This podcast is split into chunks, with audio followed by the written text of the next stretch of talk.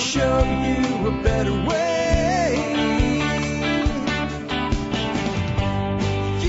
Hi, folks. This is Jack Spirko with another edition of the Survival Podcast. As always, one man's view of the changing world, the changing times, and the things that we can all do to live a better life if times get tough or even if they don't.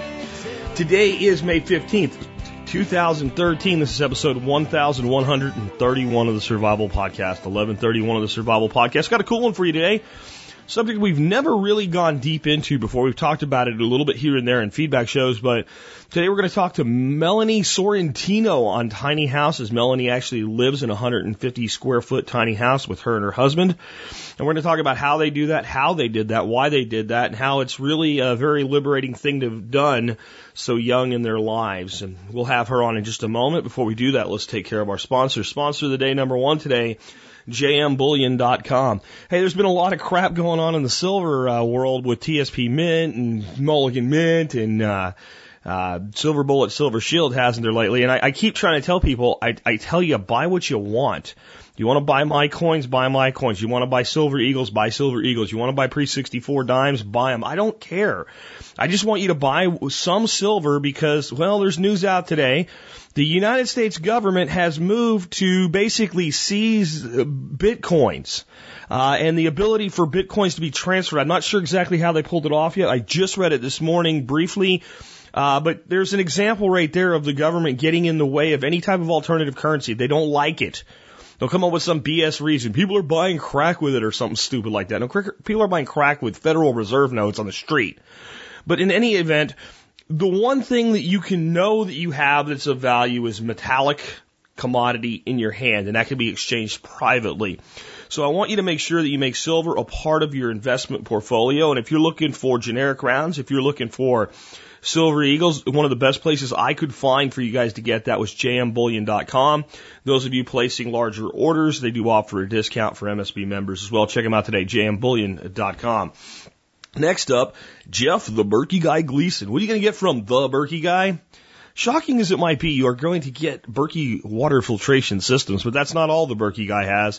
He has a lot of other really great things, like some really great deals on Mountain House as well, with a discount on Mountain House for members of the support brigade. You'll really want to check into that. But if you're in the market for a Berkey or you need filters for your Berkey, go to the Berkey Guy. Why?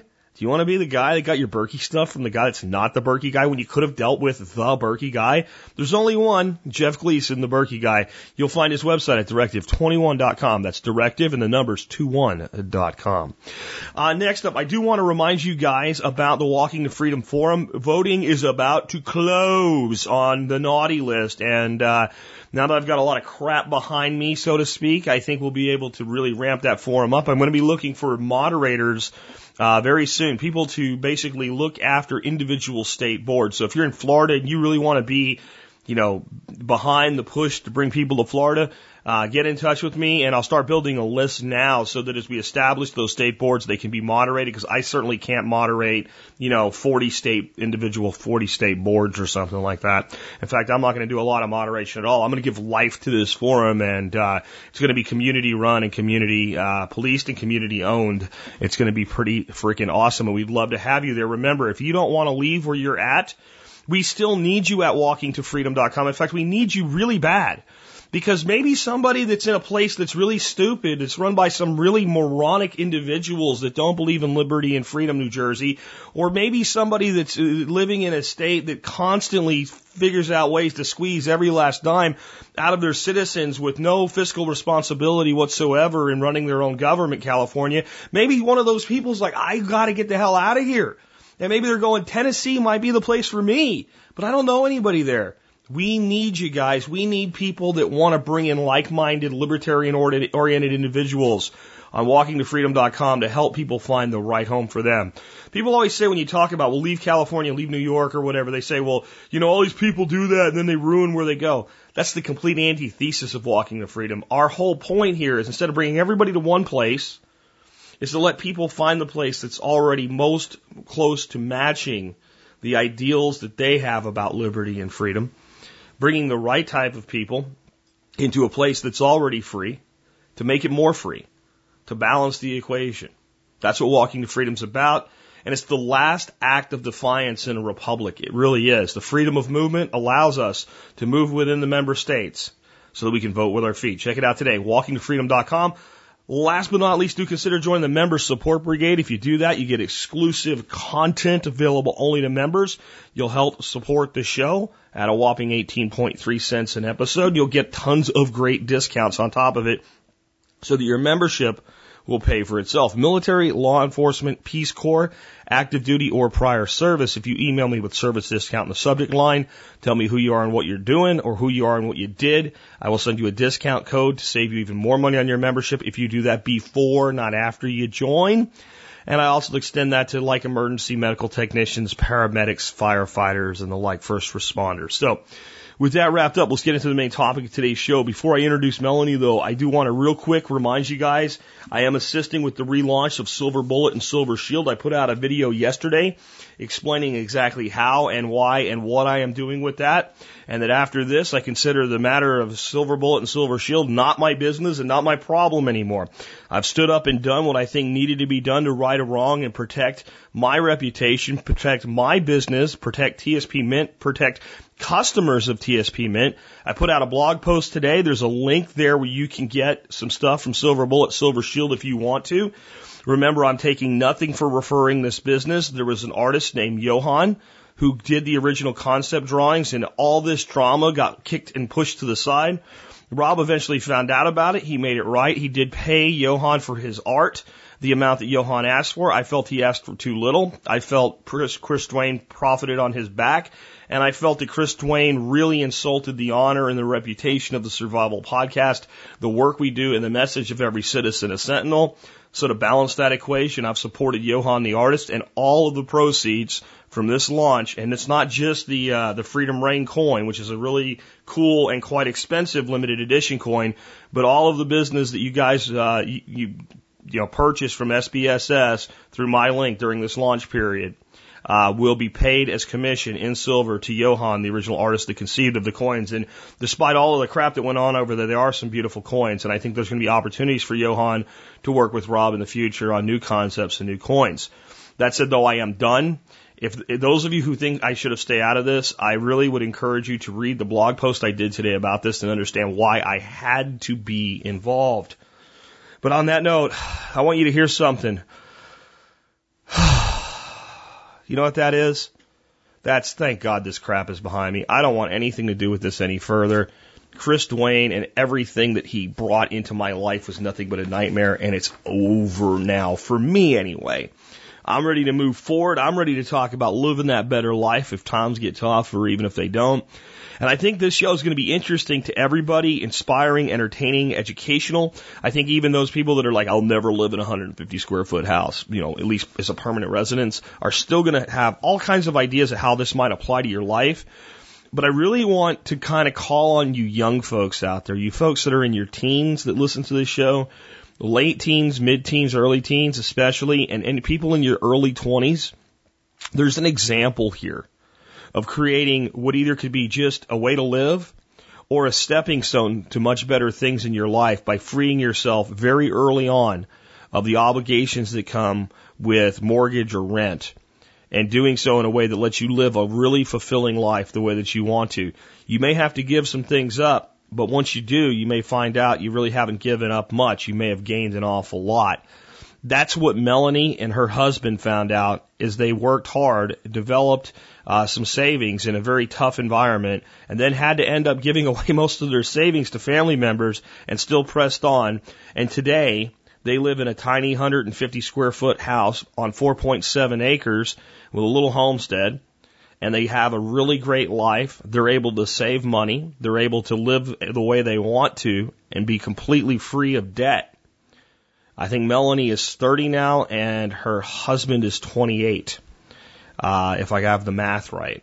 That's a pretty awesome place to be in that young, especially considering they've never really made high wages in their lives. And with that, hey, Melanie, welcome to the Survival Podcast. Thank you. Hey, so this is going to be a cool show. I've talked about tiny houses before, but I've never actually had somebody on that like lived in one and built one and kind of built their lifestyle around one. So could you just kind of talk about how you guys even came to the idea that you were going to end up living in a house that is 150 square feet, which is probably about the size of a lot of people's, you know, small bedrooms? Yeah. My husband and I, we were originally planning to build a underground house. We got all pumped up from Paul Wheaton, of course. And when we got to our land, we didn't have the money we originally saved. Some family members needed some money at the last minute, and we figured it's just better to give them the money instead of build our house and kind of let them figure out, you know, how to deal with their own problems or whatever. So all of our saving money for building our house was gone, and so we kind of just needed to figure something out. So we looked into the shed people who build sheds in our area and found one that looked like a livable space and just kind of moved forward from there. Okay, and what is it like living in a tiny house? I mean, you know, describe your place for us, and I mean, it is small. I mean, it's not, you know, some people call a tiny house like a little bungalow or something, but this is a pretty small place. Oh, yeah. Before we lived in that, the smallest space we lived in was a 400-square-foot apartment in Dallas, and that seemed small. And then when we downgraded into 150 square feet, it was like... Hi, folks. Jack Spirko. Yeah. It was a reality check for sure. So it's basically one big room. There's a bunk to sleep on. Underneath the bunk is a couch, and then a big space is pretty much the kitchen. It's like a long counter. We have enough room for a drum set, a full-size drum set. We have some guitars and a little pump organ, space to put our clothes. We actually have a lot of free space, despite being how tiny of a little area it is. How do you make... Like, go ahead. Living in a kitchen. It's basically like living in a kitchen with a bed, I guess is the best way to describe it. How do you guys manage to have free space with such a small space? You know, we don't have extra stuff, and if we need anything, it really has to be decided, like, where we're going to put it before we get it. It's basically like a kitchen, like a pretty big kitchen. I mean, it's a bigger kitchen than I had in an apartment, and you just add a bed in there. It's lots of shelves. It's basically like behind the couches storage, lots of shelves on, you know, the whole wall is, you know, shelf going up, shelf going down, underneath the counter, just... There's pictures on my website. It's the best way to describe it is, you know, just looking at the pictures. I have a video on my website. It's hard to really put into terms. Like even when I see the outside of our house, it looks tiny. It really, really is a tiny space. But when you walk in, it's always like, oh, I get it. Okay, that's livable. That's doable. So your house, you keep saying kitchen, but when I think of kitchen, I usually think of, well, you know, turning on a sink, things like that, and having plumbing. But you guys don't have any plumbing in this house. Yeah. So how's that work? Yeah, pretty wild. We have a 5-gallon bucket, and it has a little spout on it, and we just use that for, you know, for washing things. We haul in water. So we have, like, in our house, we probably have, like, 50 gallons of water at any time, plus extra water that we keep outside that's just for cleaning, that we don't drink or anything like that. So we have a ton of water on site, but none of it's plumbed in. And we just are, you know, refilling that 5-gallon bucket every time, you know, we do dishes. It's so simple, but it's so different, you know. It's hard to really... imagine how easy it would be until you kind of get into the swing of it. Sometimes it's a headache, but overall it's a lot smoother, you know, well worth the price, let's put it that way. Well, and then you guys put some of the cost of this into the land itself, right? So how big of a piece of land is this little bitty house sitting on? It's 4.7 acres. Some of it's on a slope, so it's not all usable, but it's you know, 5 acres of rocks and trees. But that's cool though, and I mean, so I mean, because I'm kind of thinking of the Latin philosophy. I guess Latin is the right term for it. When I spent a lot of time in Central America, there was a philosophy of people that we live on our land, we sleep in our houses. Exactly, yeah. The outside is the real living. Inside is, is to keep your stuff dry and keep your food, out of bugs and all that stuff. But I'm a homebody. That's the really strange thing. Like, I spend a whole lot of time in 150 square feet. Even though I have 4.7 acres, like, I look outside and I'm like, this is beautiful. And I do woodwork outside and I, hang out with the chickens outside. But I really do spend a lot of time inside. Even though it's a small space, it's home. Now, where are you guys located is accurate as you want to be about that for folks to just know where you're living. We're regionally. Mm-hmm. Yeah, we're in the Ozark Mountains of northwest Arkansas. Okay, up in my old stomping grounds then. But it gets pretty hot up there, so you guys don't have AC, right? How does that work? Oh, no, we definitely have AC. We're on the grid. We have electricity. Oh, okay. Yeah. Mm-hmm.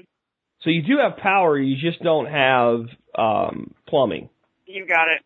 Okay, that's got to make it a lot easier, and cooling 150 square feet can't be that difficult to do.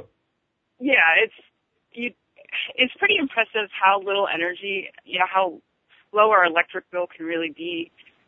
Just like this winter, we have a little stand-up space heater, and we have a little, like the world's smallest little AC unit, and it's just, it doesn't take a lot, and our bed is on the, is bunked up, so it's like we just stay really cozy at night. It's like, especially when it's cold, all that hot air just kind of sticks up there. It's really nice.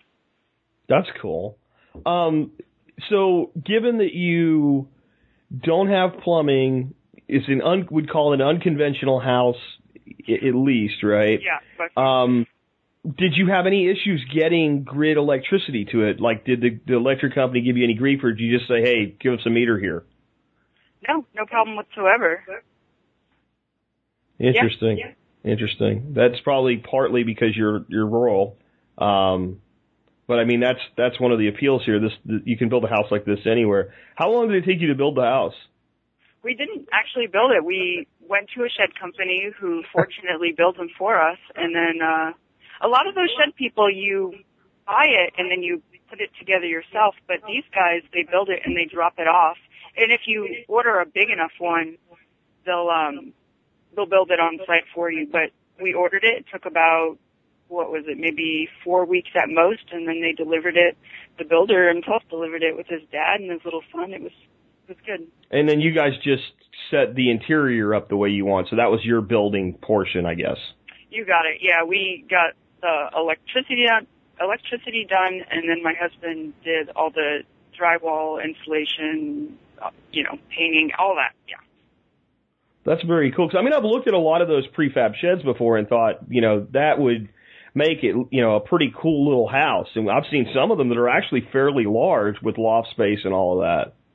A friend of mine, her husband had one in their backyard, and he worked in it from home for, I think it was 2 years. And I think it was either the size of ours or just a little bit smaller, and his was beautiful. Like, he put bamboo floor and had, like a little, like, I don't know, like a Buddha statue or something. Like, it was just a very nice, like, it's in his backyard, but he steps away and he's able to focus. So they serve a lot of purposes, yeah. That's really cool. And, part of, I think, the appeal and what I've noticed with a lot of people that build tiny houses is because there's not that much space, you can then afford to put really high-quality components in. I've seen them done with really high-quality floors, and you'd go, well, how can you afford that floor? Well, it's only, 100 square feet of flooring that's done that way. Or I've seen gorgeous paneling, and if you tried to do that to a 2,000-square-foot suburban home, it would be just cost-prohibitive. But in these little spaces, you can do those really beautiful finishes if you want to. Yeah, there's a lot more room for experimentation because, like you said, you're not going to shell out a ton of money. You can try something, and if it works, then hey, and if it doesn't, you can try something else, or you can just do what you really want to do, even if it costs more, because it is a smaller space.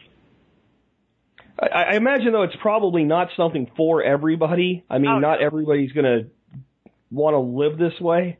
Right. Not that there's anything wrong with it, just some people won't make the sacrifice. Oh, absolutely, yeah. And this is probably temporary for us. I don't think, my husband is like a king. Like he, is not really into the tiny house thing. Like when we were talking about it, just like, hey, what would you like in life? Before we ever knew we were going down this route, like I would always say small house, and that wasn't his vision. That's just not how he, I guess experiences a home or something. So this is kind of a stepping stone for you guys in a way? It definitely is, yeah. But, I mean, the other side of it is I look at that and I go, you guys could go get one of those ones, the sheds that look like a barn, and fully equipped. They run about like $14,000, framed out and everything, and you've got an upstairs, then a downstairs, and you would feel like you were moving into the Taj Mahal in comparison if you upgraded that way. So there's multiple upgrade paths, I guess. There's a girl in town. They have 5 kids and husband and wife and, a bunch of pets, and they have a huge, like what you're talking about, like a barn style shed, and it's 2 stories, and it is massive, and each kid has their own room. It's pretty impressive, and that's actually their temporary house because they also have a vision to build. I think they wanted to do like a cob house or something. So it definitely works, yeah. Especially if you want to be on your land immediately, Sure. I mean, because anybody that has the idea that I'll live in a tent or an RV, this is a better option. I'm going to tell you right now, is someone that spent an awful lot of time living in tents in my military days, and someone who calls himself a very happy former RV owner. An actual hard wall structure is hard to beat. Yeah. So you guys, as a stepping stone, I mean, you've done some pretty amazing stuff here because, let me see my notes here, you guys saved about $24,000 making low-income wages in 18 months because of this lifestyle, right? Right, exactly. And I mean, that's all now part of what you can use to build your future with. Yeah, that was basically the plan. It was like, how can we save the most amount of money in the shortest amount of time so we can make sure we stay focused? It was like when it became really clear to us that homesteading is our future and we needed to get out of the city, it was, for me, it was a very nervous ambition because I know so many people who have really lofty goals and they just get put on the back burner and just kind of get pushed to the side and, maybe it doesn't happen or something. And I was just really concerned that the thing that was most important to me could just not happen. And so we saved a bunch of money with not a lot of money, and it just worked out, and we moved to our land and got our tiny house, and now we are able to do more because we don't have rent to pay and we don't live in a city with high expenses, and it's just a much simpler lifestyle, and everything is just so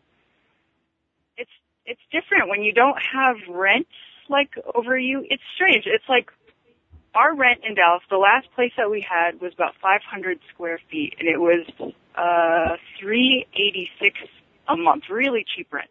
By no stretch did we ever feel stressed about paying $386 a month in rent. But now that we don't have that, it's just so, it just frees up a lot of like mental energy, a lot of pressure of like, what if something happened? Like, do you know what I'm saying? I'm not really sure. Oh, I know exactly what you're saying. When you have a place of your own, to me, even because we have some land that is owned in addition to our home that we do have a mortgage on right now, and just knowing that that's there, even though we don't live on that property, knowing it's there and it could be used tomorrow morning if we had no other choice, is this like there's the old saying that men always say, I got to keep a roof over the head of the family and food on the table. And when you have a portion of that just buttoned down, lock solid, it's yours and no one can take it from you, the anxiety that's removed from your life is amazing. And then you can actually live like a human being. Exactly. That's exactly what I'm saying. It's really nice. Yeah. So how, you guys have like 4.7 acres. What did that cost you? We paid $8,000 for the land. That's awesome. That is awesome. You know, and I know what you're saying, because I had land in the same, not in the Ozarks, but in the Washitas, which if I picked you up in a helicopter, blindfolded you, and dropped you off between those two places, you'd go, I didn't go anywhere. It looks exactly the same. Right. And I know that there's some rocks to it, and there's the steep hills and all, but, you know, with that much land, generally there's some stuff you can do. And I've seen you guys have chickens, you have gardens, so you guys are living well on this piece of land. Yes, very. And you were living in Dallas. That's where I got. I was thinking you guys were somewhere near Dallas with this, and I thought it was pretty amazing. Now I remember the Dallas connection. So, you know, when you guys decided to leave Dallas, obviously there's less expensive land in a place like Arkansas. Was that the first place you looked, or was there a family connection? What took you there? We had a list of things that we didn't want to sit right on top of. We didn't want to sit directly on top of shale, and we didn't want to sit directly on top of mountaintop removal. We just kind of wanted to be in a space where we didn't feel concerned, like overly concerned that maybe there would be a compromise on our land one day. And so we looked at a bunch of maps, and the Pacific Northwest and the Ozarks, more or less, there's the Fayetteville Shale, but we're right above it. And so this area was affordable. It, you know, and you know, more or less in the middle of the United States, so somebody could leave Texas and go for a ride and come see us, and it would be doable, and vice versa.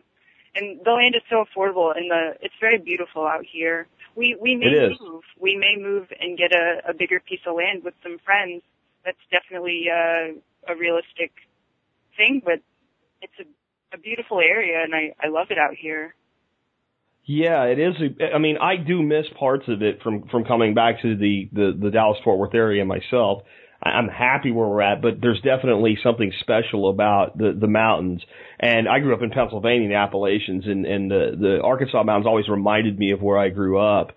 But so if I'm hearing you right then, and correct me if I'm wrong, when you guys decided to find a place to live, you didn't say, I want to be X. You just decided what worked best for you, and you were – free and open, and I would imagine that made it easier to find a place than saying, you know, I want to live within 20 miles of X. Exactly, yeah. It was more flexible for both of us. So what are your thoughts on maybe the concept of using this as a part of your life versus your whole life? In other words, there's a lot of people out there that want to set up kind of a fallback location and use it as a vacation property. To me, this seems like an ideal solution, not just for people that want to live there full-time, but people that would maybe use this as a part-time residence. I think it would actually be more ideal for the majority of people. And maybe one day when we have, you know, even more of a home, that looking back, this would be, you know, that this was more of a vacation, so to speak. I think you just took a long one. And one like most vacations where it costs you money, this one's allowing you to bank money. Exactly. You can't beat the price. It's so affordable, and just always being in the woods, always having a safe spot to have all of our stuff. I don't know how we could beat that. I just don't see a better way, because like I said, we didn't have to build anything. It was ready to go. We just had to set it up to our taste. Sure. And I mean, I see a lot of applications for this beyond, you know, full-time living. I've actually thought about putting one or two or three of them eventually on my property here, since they are so small, as guest quarters for my classes, because it gives people their own space and what have you.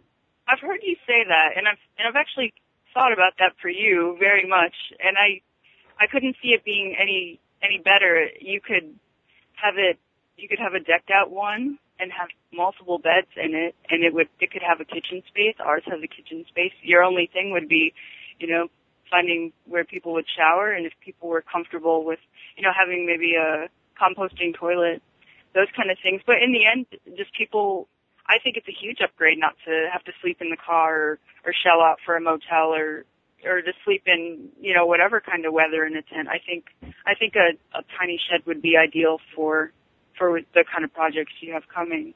Yeah, I mean, my thing is, you know, I've got certain things I got to do this year, but I was thinking about phasing them in, and it's the beautiful thing is I could phase, if I wanted to do three total eventually, I could phase one a year in, and budget for that. And I think that it's got a great application for that. The other application that I've kind of kicked around, and this is also from Latin America, is the concept of people that do something like you've done, but then instead of building a bigger house, kind of take a compound approach. So eventually the first house becomes kind of the kitchen house, and the second house becomes the bug house. Yeah. And I've even seen people build fairly decent-sized ones of these things on wheels.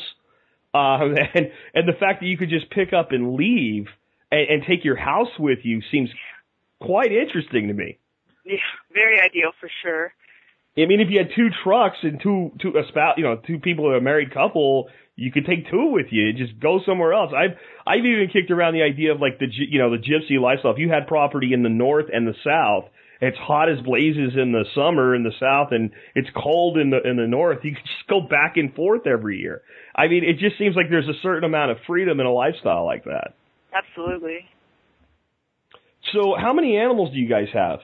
You guys got like are all these pictures on your site? Your animals? I've got pigs here and no, that's our pig farmer. They do a great job. So we had to take pictures of their cute little piglets. We have one rooster, and we have three hens right now, and I think we're about to get some more. So that's all we have for animals right now. It's just that.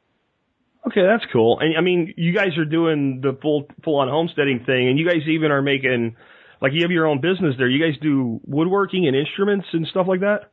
Exactly. My husband does woodcraft, and I have a full-time job waitressing, and I've been jumping on board with him. Woodworking is really fun. It's very decompressing, and it's a nice little creative boost that I don't get at my job. So I've been woodworking with him, but he does the bulk of it. He has a passion to build instruments. He's built some really beautiful guitars and a bass, and we sell stuff at the farmer's market. We sell wooden spoons and kitchen spoons and making bowls and gourds, cups, and just kitchen stuff, things that you can hand down to your grandkids, things that'll last. Beautiful wood, yeah.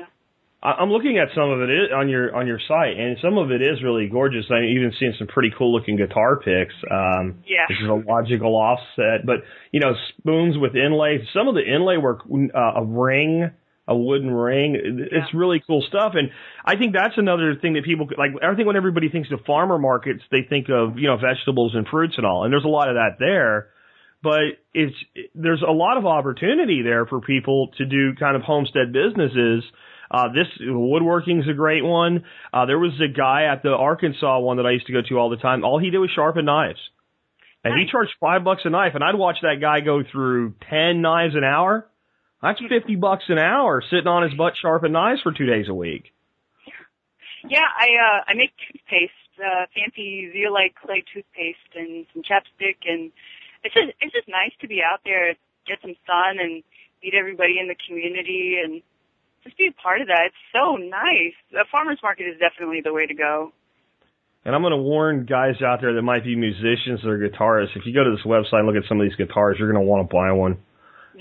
They're I'm looking at it looks like an electric guitar here, and that is a gorgeous instrument. I don't even play it. I'd want that hanging on my wall. Yeah. My other question for you is, for people that want to get started, you actually have an ebook that helps them understand doing all this, right? Right. Yes. It's a two-part ebook. It's short. It's 33 pages. It's very concise. It's not get distracted on why you might want to do this. Everybody has their own reason. It's not redundant. This is the two parts to the whole book. One part is how we saved our money, how we saved in 18 months $24,000, me being a waitress, and at the time my husband was making $10 an hour at a health food store, and it just goes step by step how we saved the money from A to B. There's no guessing work. How I saved every dollar, how much money we spent on food and all that. And then the second half is from the very beginning of us buying land till moving in. So the excavation, how much that cost, how much it cost to get the electrician to come out 2 or 3 times, and all the cost to just setting up a tiny house. It's like what I wanted to know, because nobody told me how to do any of this. It was like, what are the steps? It's like, I wish I knew from the very beginning every little thing to expect. I mean, taking the guesswork out just kind of makes it streamlined, but I just wanted to make it as black and white as possible because it's so easy, and when you see the steps laid out, it's very conceivable. I've had numerous people who've read it and just were blown away. It was like they could conceive of how to do this, whereas before it just seemed doable but maybe overwhelming, or just kind of, when you don't really know. There's something there you want to know, but you don't know what it is that you don't know, and that just comes. You don't know what you don't know, and that makes you not know. There you go. Yeah. I think the other thing is that I have been looking into this for a long time, and every website that I've seen on this, and some of these people build beautiful, beautiful homes, but almost every one of these folks is building the thing completely from the ground up from scratch. Right. I haven't seen a lot of shed conversions, and to me that just makes infinite sense to simplify and speed up the process, because not everybody's a master carpenter. And, in your situation, one of the two in the couple is actually a great woodworker, but that doesn't always translate to framing out a house and building a roof. And then there's he could be building a guitar that you're going to sell for hundreds or thousands of dollars, yeah, versus framing in a roof that somebody else can do, and that framing part of that roof in the microcosm of the cost really cost you $100.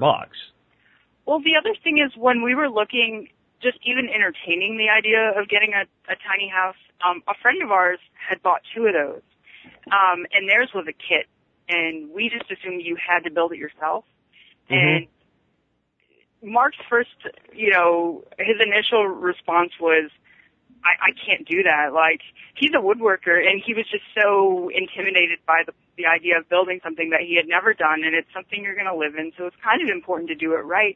And then when we found the people who build them and deliver them already built, he looked at it, and he was basically like, I don't think I could do this for cheaper just buying it myself, and plus we don't have a truck, so hauling wood is just... This is just so streamlined. It's hard to even describe how easy the process was. Yeah, it makes me want to go buy a piece of land for this purpose alone.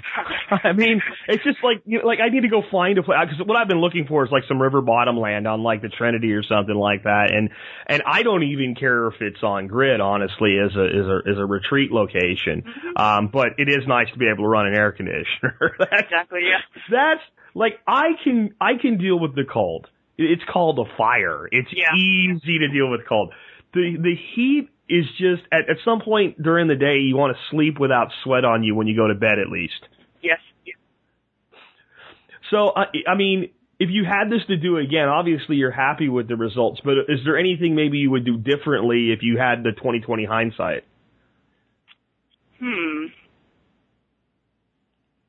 See, I go off script and I ask these complex questions. No, that's great. For where we're at right now, everything is really good. This is maybe not directly related, but if we would have done anything differently, it wouldn't actually have been the house itself. It would have been the order at which we had done it. Because, like I said, we bought the land. We're intending actually to live in a tent, somehow got finagled into buying an RV. The RV was a total a money hole, and it just, in the end, we sold it without even getting it up to Arkansas. It was just a great idea that just was not going to actually become a reality. And so when we moved up here, we lived in the car in the hottest part of, it's similar to Texas weather. It's just so hot in the car. Yeah.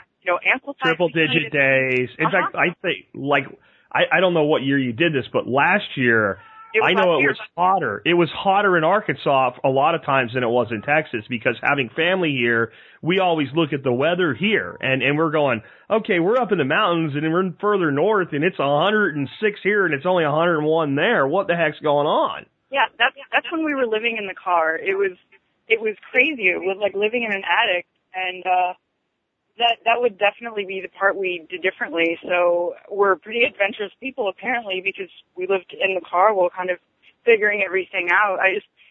you know, wish I would have had a very solid plan. I thought it was solid, but you know how life is. It's just full of adventure left and right, apparently. So, which is fine. I have that under my belt, and that those words of wisdom to give to anyone who wants to do something off the cuff like that, I guess. So for bathroom purposes, you guys have, what, a composting toilet outhouse type situation? You got it. Yep. We have a humanure kind of thing, and we shower at the rec center, which is not far. And we don't shower every day. That's just not our style. I think I'd probably set up some kind of an outdoor shower myself, at least during the summer. Everybody says that. I think that that is actually in the making. I think that would actually be of benefit for sure. Yeah. We just put a pool in, and I picked up like a prefab outdoor shower that's really not for taking showers, but just to cool the heck off in the middle of the day when you're outside working, you know, that just seems like a cool thing to do, and it's not hard. We're also about to put in a 1,500-gallon rain catchment tank, and I think that's of course, the one downside of the tiny house is you only have so much roof to catch. Exactly, yeah. Yeah, there's lots of big dreams for rain catching for sure on this side, yeah. Yeah. Do you guys have any kind of additional hard shell building, like additional shed for tools or anything like that? Yeah, we when we moved out of the car, like I said, we came broke. We gave all the house building money to some family, so we moved to Arkansas in the car, and then we were trying to figure out what we were doing, and then we bought a 8x8 shed and lived in that for a month while we were getting our 10x16 shed built. And so that 8x8 shed is the woodworking shed that my husband uses. Mm-hmm. Gotcha. So that was 64 square feet. I will say this. If you live in a car, sleeping in an 8x8 shed is like a mansion. It's like waking up and it's like vaulted ceilings. It is so nice. See, now, that's what I'm saying. If you guys ever build even like a little 700 or 600 square foot house, you're going to feel like you're in a Taj Mahal. Exactly, yeah. On board. I think it's interesting, though, that, you know, people would look at the lifestyle you have today and go, that's really cool. But you guys, it wasn't like it just fell into place. You guys had to want it bad enough to sleep in a car in Arkansas for a while and Crazy, yeah. You had to want it. I mean, you had to make it happen, and you had to get up there and find some source of income initially to at least have some money and to get this thing off the ground and to pay for the shed and then to pay for the shed that became the house. Yep. So it seems like when I look at it, though, overall, I go, this is something anybody could do. Yes. If you want it. Yes, very, very doable. And It definitely did not require the whole $24,000. The land was $8,000, and the shed was, I think it was our house was $2,300 before we added all the things to make it. Just the shell was $2,300. You got it. Uh-huh. That's nothing. No, it's not. I'm thinking, I mean, you know, and then you drywall, he did the work himself, and yep. You, if you mess up a sheet or two, you learn as you go and fix it. And it's not that much drywall. It's about the size of the room I'm sitting in right now. And I'm doing the math in my head, and that's not that much. And, you know, your kitchen is pretty basic. It doesn't even have plumbing. So it's just basically a space that you have allocated for food prep. So, yeah, I mean, you know, the money that you spent on it was spent to make it the way you wanted it, not just to make it, you know, absolutely bare bones functional. Right, exactly. Would you trade it for living back in the city today? No, not at all. There were so many things that came along to living in the woods, to owning our tiny house that I could not have foreseen. You know, I look back, and living in the city was actually really stressful. I didn't know it was stressful because it was just my day-to-day. But then when we moved to the woods, it was like it took about 2 months to really decompress some of that built-up stress. I was working in downtown. I took the bus. I was just dealing with, you know, a variety of people that I didn't want to deal with just from living in a city and having, you know, take public transportation, and it was just the stress that built up that I wasn't even aware of. And then moving into, and I was really nervous. I was nervous that moving to the woods may be not my personality. I didn't know I was taking a leap, you could say, and it really fits. And now we go back to Texas maybe once every 6 weeks or so. And we go there for people, for, friends and family, but for the city, definitely not. It's always, a bit overstimulating, a bit too much. I know that when we moved back here, and I found a place where I'm kind of out of the metro mess, but when I go to see family down in the Mansfield area and I drive through this thing, I'm like, wow, a year and a half away from this really made me not to want to ever see it again. And we actually, I know you're familiar with the Dallas-Fort Worth area. We're up in the northwest of Fort Worth, and we take 820 all the way around and take 20 back into Mansfield, just to avoid that whole mid-cities, Fort Worth down, all that crud. We just don't go near there. And it's worth an extra 15 minutes to not even be part of that. Oh, it's worth more than 15 minutes. Can I go through that? Oh, yes. And if there's bad traffic, which there always is, it doesn't even take 15 more minutes because you'd spend the time sitting instead of driving. Exactly.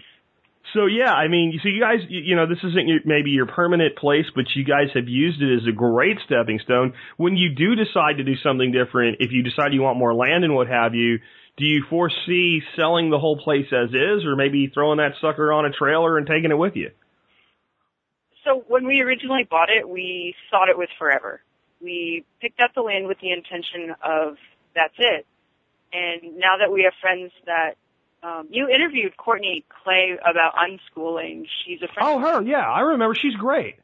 She is. She is a very great person for sure. And so we're talking about combining our efforts and getting land together with another one of our friends, or maybe actually a small handful of friends. So now that, the vision is a bit bigger than originally, so, when we first thought of it, we were like, of course we're going to take our tiny house. Why, we can even put it in storage if, you know what I mean, if we're in transition, if we sold our land. Yeah. And we didn't really have, completely solid plan. We had options, and all the options involved us taking it with us. But then when we really did the math, it seems to us right now that we've added enough value to our land that it's worth selling it with it on it. Yeah, I would have, with what you paid for the land originally, exactly. The fact that there's electricity there and a livable structure. Yeah. I think that you would make enough on it that you could turn around and take the profit and buy twice what you have and break even off of the original cost. And that just mathematically doesn't make sense then to take it, other than, it was your first house. Right. And there's always that. Because it's the one thing that's kind of cool. It's like, somebody, and I have this, attachment to my first house, and I wouldn't want to live there today, but it still was my first house. For sure. And it's like your first car. You never want to sell your first car to a buddy, because then you're going to have to look at it. And even if it's a beater, it still was your car, Yeah. Yeah, I don't spend any time thinking about not having our house, because it is kind of sad, It's like, it's yeah. So cute. It's like so colorful.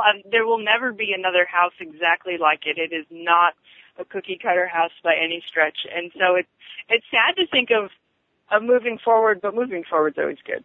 So. And how old are you guys? I'll be 30 this year, and Mark will be 26 at the end of the summer. So right when most people are getting into debt for maybe making that first leap, or some people are still living in the basement at home, you guys are free and clear and planning the rest of your life without stress. That is awesome. That is a great story. Mark was 22 when we decided we were going to homestead. So when he was 22, we started saving, and that's how we are. That's how we got to where we are. I'm really impressed with him as a human being.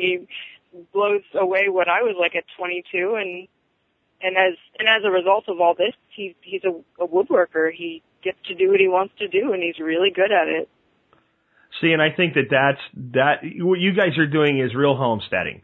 Yeah. And what I mean by that is the original homesteaders, the homesteading generation, which was actually probably about four generations of Americans that did this in the 1800s and carved a living out of nothing. And I was just talking about how I think we always call a World War II generation the greatest generation. And I think of those guys in the 1800s, maybe that was really the greatest generation because they had to do so much with so little. Like you guys had somebody prefab the shed. Have electrical grid. Can you imagine if you just think about your piece of land with no roads, just trails, and pulling in with some horses and trying to do what you have done, you know, the way it would have been done 150 years ago. And today we have this opportunity to do it with so much more resources at our disposal than those folks did. Right.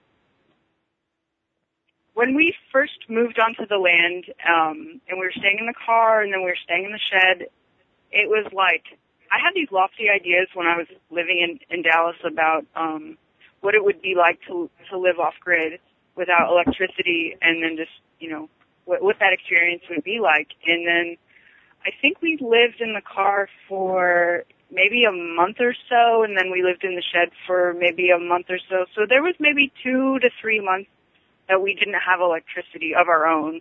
You know, buying a bag of ice is somebody else's electricity. So it kind of is a gray area, but even with that, it was a huge eye-opener. It's like there's no way that we could just drop in the middle of, you know, of any land and just kind of set up shop the way I was imagining, you know, in fantasy land. Where would you have gotten a bag of ice in the Ozark Mountains in 1840? Exactly. I don't think people understand how good we have it today, even when we live in a very scaled-back, simplistic lifestyle. Exactly, yes. But you guys got a taste of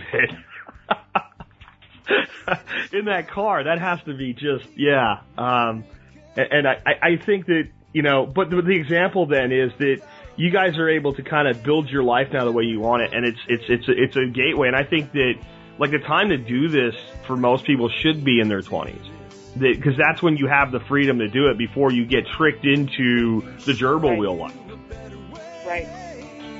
So your website where people can learn more about this, get your ebook, all that good stuff is?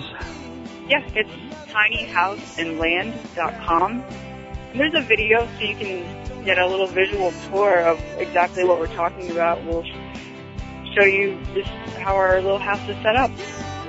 Awesome, and I'll make sure I include a link in the show notes to that and your Facebook page and all that good stuff so people can connect with you. And I appreciate you being with us today and sharing your story. Thank you. And folks, with that, this has been Jack Spirko today along with Melanie Sorrentino, helping you figure out how to live that better life if times get tough or even if they don't.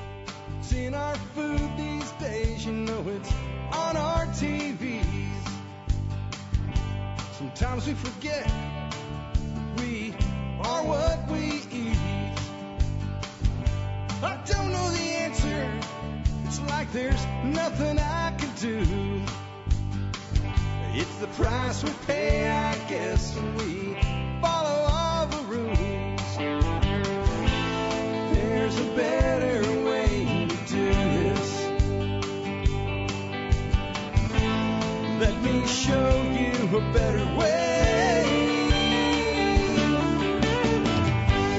You don't have to be another face in the crowd.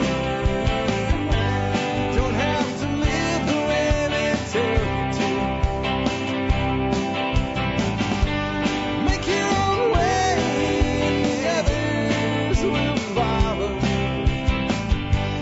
Revolution. Revolution is you.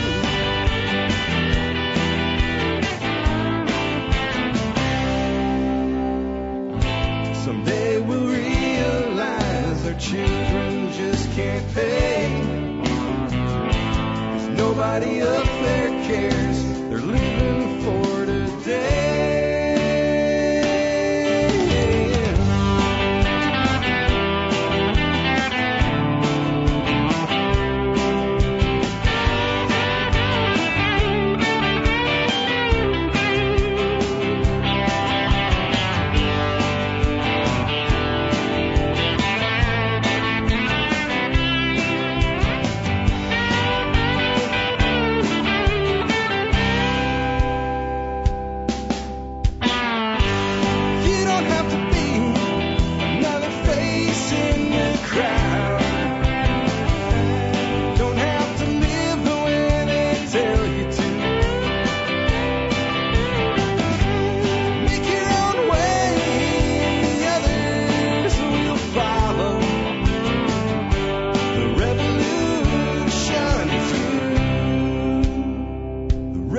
you should.